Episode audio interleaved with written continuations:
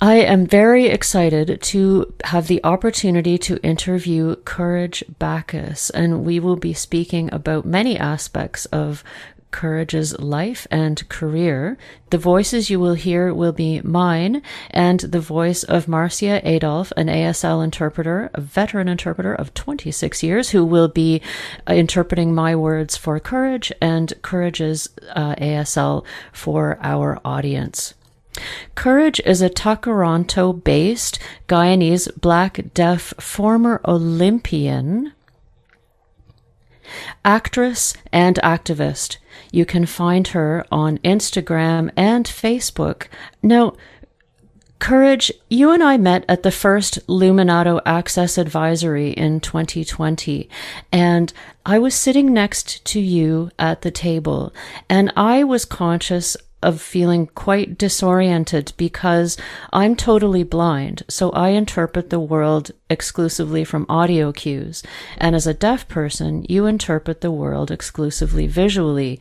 And I was aware of this awkwardness where your ASL interpreter was on the other side of the room and it was feeling complicated in a way that I wasn't sure what to do with. And at lunchtime, you turned to me and through your interpreter, you asked me if I would like some help at the buffet. And I was so touched that you stepped across this awkward, maybe it wasn't awkward for you, but this barrier that I felt as awkward and just stepped across it. And you guided me to the buffet and you helped me get my lunch. And so that's a memory that has really um, stuck with me and so, what I would like to begin with is to ask you what value have you found on working with the Advisory Council uh, with disabled artists? Yes. And hello, my dear friend Christine. I am happy to be having this conversation with you. Yes, I'm happy to answer your question. Now, uh, just to let you know, I I always remind myself that sometimes if you're in a situation where you can help someone who's facing a barrier or a struggle or a frustration, I have that understanding because I've been in, in those shoes before. Uh, I have visual needs, you have auditory needs to make sure that you are aware and living your life. I'm a human, you're a human. In other societies, people don't necessarily understand us, but we continue to advocate and to show people who we are. And that's why I feel like I feel that way too, that I want to help people. It makes me feel good. I'm a human. I like to show my passion and I like people to feel good. And I like to see that. I like to see to see that. And so to answer your question, working with Luminato uh, as a consultant, it was great to be able to meet other people with disabilities that have similar journeys and have us work together and to advocate to make sure that people who aren't necessarily always aware and are sometimes resistant, um, it's good to have us come together and to work together to uplift, encourage, and to make sure that uh, that we're seen. And sometimes it's raw because we talk about what bothers us and what triggers us, and it makes us want to change the world I think that's our big that's the big hunger that we have. I'm going to end my thought with that. I'm holding my hand over my heart. That is beautiful. Um, you have said, I'm the kind of person who likes to take risks. I feel like this is something that's reflected in your piece in, uh, in Golden Hour. What are some of the most rewarding risks that you've taken? Huh. Okay. Um, I am really thrilled to be part. I was really thrilled to be part of Golden Hour through Luminato. Now, growing up, I never had a chance to meet or have someone who had who had a similar life story to my family's life story. And I struggle to understand why. And I'm starting to realize that people wouldn't weren't necessarily able to communicate with me. Maybe they weren't able to sign. And or sometimes people just haven't made the effort. I do remember growing up always taking risks from when I was a little girl. That was kind of a natural instinct of mine. And yeah, that's a good question. I'm I was used to trying things. Uh, now, as an adult, it's not the first time. Some of the risks I see, if there's, for example, new opportunities, new things that I haven't tried, and I think who will do it if I don't? If I'm not the first person, the first deaf person to go ahead and take that step. I've seen I've, I see very few Black deaf people in Canada in terms of representation who will step up and make those changes to the world that we want. So I think that's why, from a little girl, I was always willing to take those risks. And yeah, I, that's kind of, I guess, I'm used to living in that in that way, even up until today. And of course, I have fears. I have fears, but I make my choice to kind of overcome those fears. That's the choice that I make. And that's not a choice for other people to make for me. That's a choice for myself to make. End of thought. Wow. I had not thought of this before, but I think that a person with a disability who gets to a point of feeling good about their lives and succeeding has to be someone who's at least okay with risks or you're not gonna you're not gonna get very far. I don't think i'd really considered that because i'm like you i like to take uh, to take risks also. Now you have said that you feel a connection between the black community and the indigenous community. Um, can you explain your sense of that relationship? Okay yes I remember back in maybe grade four, grade five, my first good friend was an Indigenous deaf girl, and her brother was deaf as well. And that was at Metro Toronto School for the Deaf here in Toronto, Tech, Toronto, my favorite elementary school at the time. It was such a diverse population of students of different cultural backgrounds, newcomers that had maybe lo- were looking for a new life here in Canada. And my classmate, uh, my good friend, was an Indigenous deaf girl with an older brother, excuse me, with a brother who was deaf of Cree background, and we would all sit beside each other. We would all sit beside each other, and we just had this natural connection. And then about a year passed, and she told me she was moving to Edmonton with her family. And I was thinking, no, that means I'm probably never going to see you again. And she moved. And through high school, I actually met another Indigenous uh, family, deaf family, three generations of deaf uh, people in that Indigenous family. And we kept in touch. And she taught me so much about her culture. Uh, she is of Oneida descent. This is a sign. I'm using a sign for Oneida here in Ontario, and Oneida is represented by three different feathers. That's a sign that we use, representing three different feathers. And I've been to her home, and I've been involved in the Indi- I've met the Indigenous community out uh, in Six Nations, and her mother, who is deaf, told me about some of her experiences at the school for the deaf and talked about not knowing uh, Indigenous sign, but knowing ASL. And I became involved with the Wild Seed Black Arts Fellowship, and they talked about his, the history of Indigenous people and Black people, and Black people being Indigenous in their own ha- in their own on their own land in Africa. And we watched a film, and I thought back to elementary school and that automatic connection that I felt, and that connection I felt in high school with my other Indigenous friend. And we've been in contact to this day. And she's talked to me about her, her frustrations, the the loss of her language and culture, the bad experiences that she's had in her life journey, the experiences of racism as an indigenous person. I think about my myself and my own experiences of racism as a black person, and I think that interpreter just getting clarification. I think that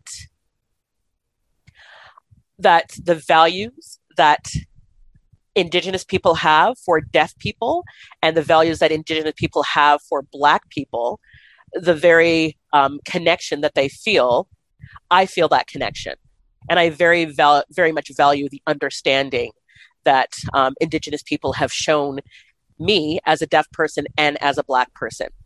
End of thought you have said My language was colonized a long, long time ago.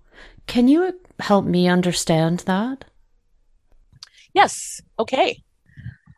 I have learned about colonization and the use of language in the deaf community. I've learned a lot of this from deaf friends, from Indigenous deaf friends, and we've talked about colonization and the effects that it's had in terms of language. So, growing up, I learned American Sign Language, and that is used by Canadians, oftentimes white deaf Canadians. The language, um, how we've learned to communicate, and how I learned to express myself has been mostly developed by white deaf people. And black and brown and other people of color who use ASL haven't had the language impacted by our use of the language as much as we've had it impacted by white deaf people's use of the language.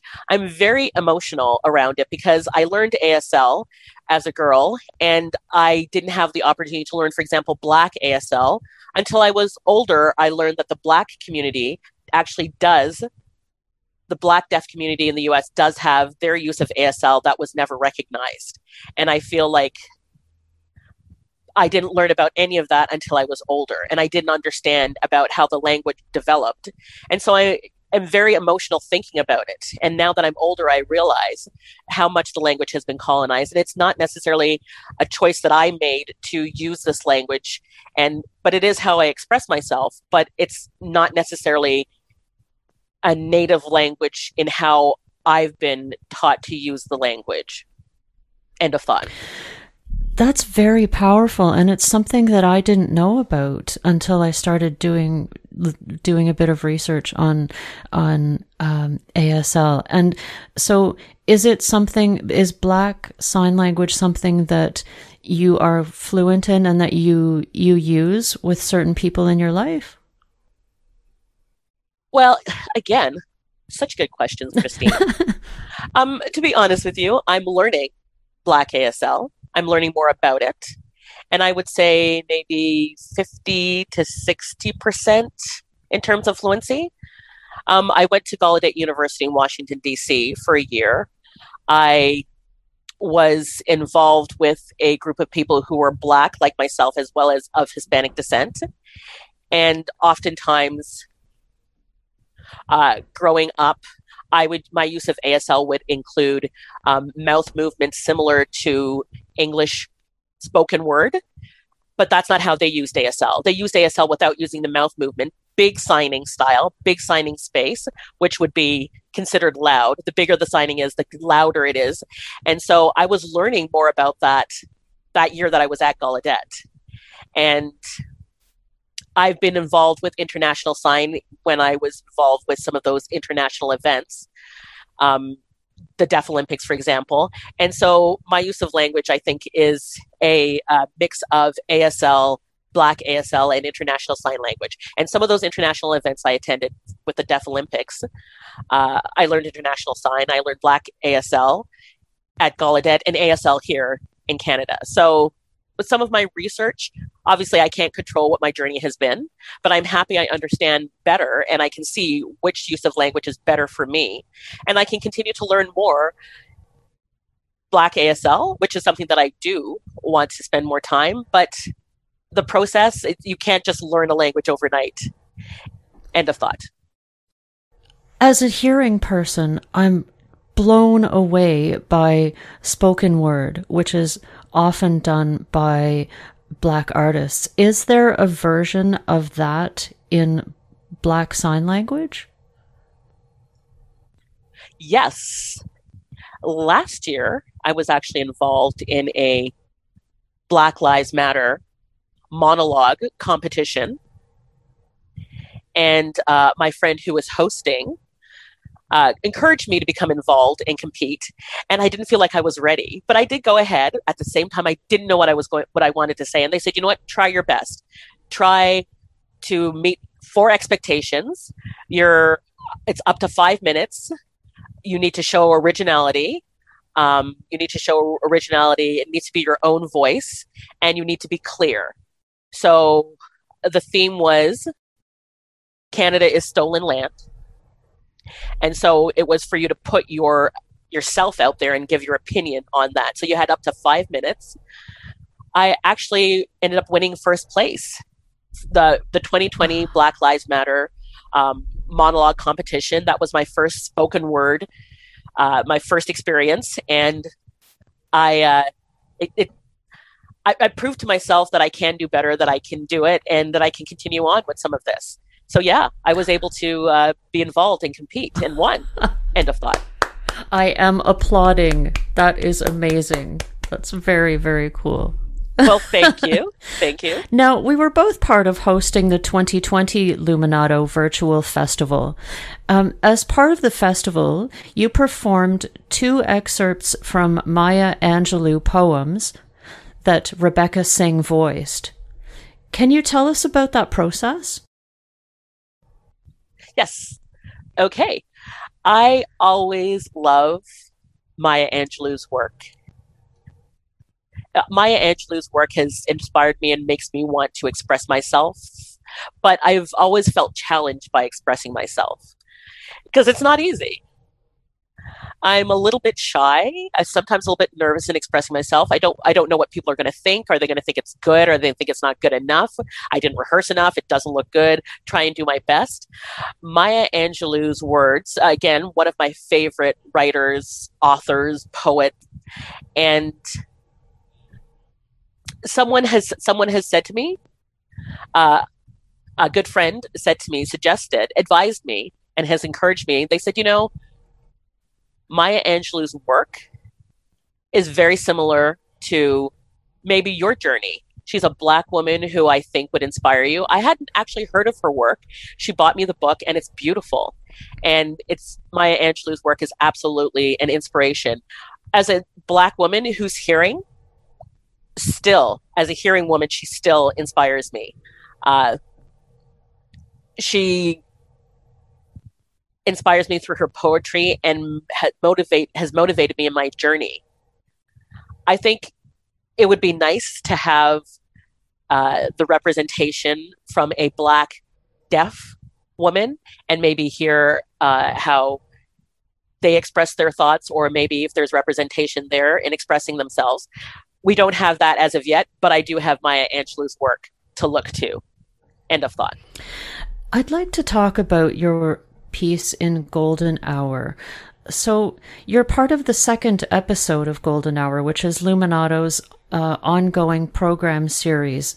Season one uh, is a myth- is an essay on the mythology of Canadian culture, as presented through the lens of of artist curators. What have we lived, and what have we been sold? Provocative questions. Um, uh, as a bit of background, Golden Hour simultaneously contributes to larger dialogues in the region and adds to the creative consciousness of the city. Can you talk about yourself as a storyteller in the context of Golden Hour? Uh, how did you choose what to tell? Yeah, okay. That's really funny. Diane asked me uh, a few years years ago if I'd be interested in participating in Golden Hour to tell a story, and I said yes.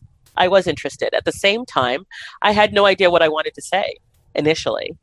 I felt like I didn't have a story to tell, and I took some time to think about what story I wanted to tell. I mean, I did have a few, and so Diane contacted me and said, "Are you ready?" And I said, "Well, yes, but." I was almost ready, but I still wasn't sure. And then Diane gave me a few ideas. And I said, okay, all right. Uh, the story that I love to share is my journey and my trip to Guyana and my time competing in the Deaf Olympics um, as an athlete. Growing up, I was uh, athletic. I pursued, pursued athletic endeavors. I traveled to Guyana often.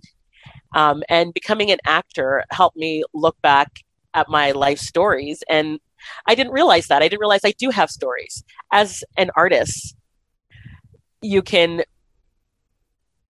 you can think about and process some of your lived experience and express yourself through your art. So you can think about some of your good experiences, um, maybe some of the trauma, some of the things that you, the values that you have. And I didn't realize that all of those stories and how I express myself and tell those stories can be considered art. So my time in Guyana, my time as an athlete, um, yeah, I didn't necessarily have those black deaf artists that I was exposed to growing up. I didn't have that. But now I have those stories that I can share. And I'm hoping that in the audience, we have Black deaf children that now have a representation or someone that they can look to to hear those stories about their journeys and they can be inspired in a way that I wasn't as a child. End of thought.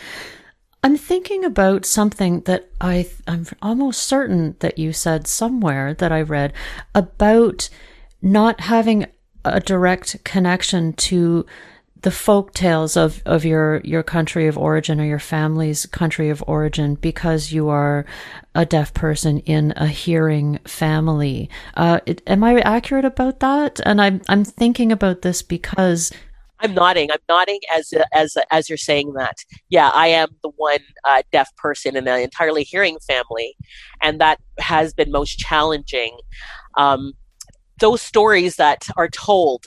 Um, I'm watching a movie. I'm watching a TV series and I see that parents are always telling those stories to their children. And I thought about myself, I would look at my own family, and I didn't have that necessarily. I started to realize because there wasn't the use of ASL, and sometimes extended family don't necessarily make the effort. I make the effort for myself. And thanks to those who I see out in the world and their experiences, I don't necessarily have those Guyanese stories, those family stories.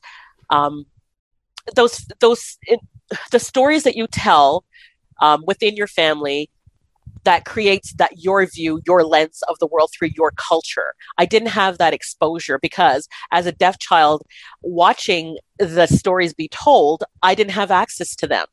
They're speaking to each other they're telling this story they're laughing but i didn't necessarily hear them.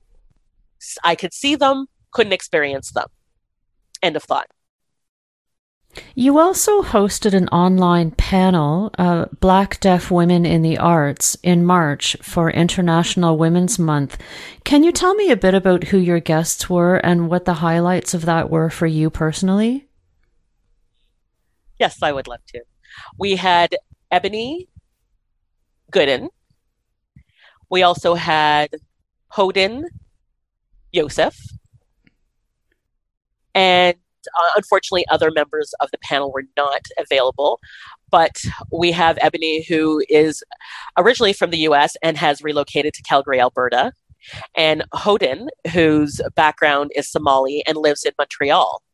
And uh, Hoden uses both LSQ, Langue des Signes Quebecois, as ASL, and as well as ASL, is a good friend and uh, gifted artist. And we wanted to hear about both of them. And we've learned through that panel uh, some fun facts about both of them. And for International Women's Month, I thought it was important to spotlight deaf women as well as myself. So I'm hoping that next year we have another panel that we can host and spotlight those individuals. End of thought. Uh, um, before I ask my next question, I just want to go back to something that you referred to, which is your your career as an athlete. And on your behalf, if I may, I would like to say that you are a multiple medal winner athlete in in various the Pan Am, the Deaf Games, so many games that I don't even recognize the names. So I just wanted to make the audience aware of of that amazing fact. And so, if I can, I'd like to ask what being such a busy, diversely occupied lady as you are, what other artistic projects are you working on right now? Yeah, so this past Saturday, I was actually involved in a performance, a show with an organization called Theater Breaking Through Barriers, based in New York City. And they hired a group of actors, four actors, uh, they hired, uh, they brought in a writer, a director, uh, a number of actors, and I was a one deaf actor. There was a brown uh, actor with a physical disability. There was a uh, Spanish individual, gay, and yeah, I was. I also developed a ASL glossary for the other actors I was working with. But yeah, we were doing a short play. We worked together and it worked so well. We combined some ASL with some English. I created an ASL glossary. And next month, we're going to be, I'm going to be involved with Pride Toronto with a panel of three da- deaf, queer, brown actors to talk about uh, the gap in terms of representation for deaf, queer women to take space. Um, and this week, I'm going to be auditioning for a another show, another project this week, um, another theater project that's happening eh, for the rest of this year into next year. And that's a theater company based down in the States, um, based down in Maryland, who contacted me. So I have a few more uh, acting uh, projects that are coming up in the next little while. I'm pleased to say. End of thought. Courage, I feel like we've been on a journey. I feel like I've learned oh so much about the world and about your your experience of it. So I'd really like to thank you uh, for joining us to talk about all of those things, including your piece on in Golden Hour. So again, uh, Courage, you can be found on Instagram and Facebook at Courage Bacchus. That's B A C C H U S. Yes, thank you so much for having me. I've enjoyed working with you, Christine, and I appreciate uh, having this uh, interview. The Q and A has been great. Thank you, uh, thank you to Dev for doing the tech, and thank you to Marcia for interpreting. Thank you so much. Please follow me on Facebook at Courage Bacchus and Instagram 100 Courage. Thank you, Courage and Marcia. Wow, that was fantastic. That was beautiful.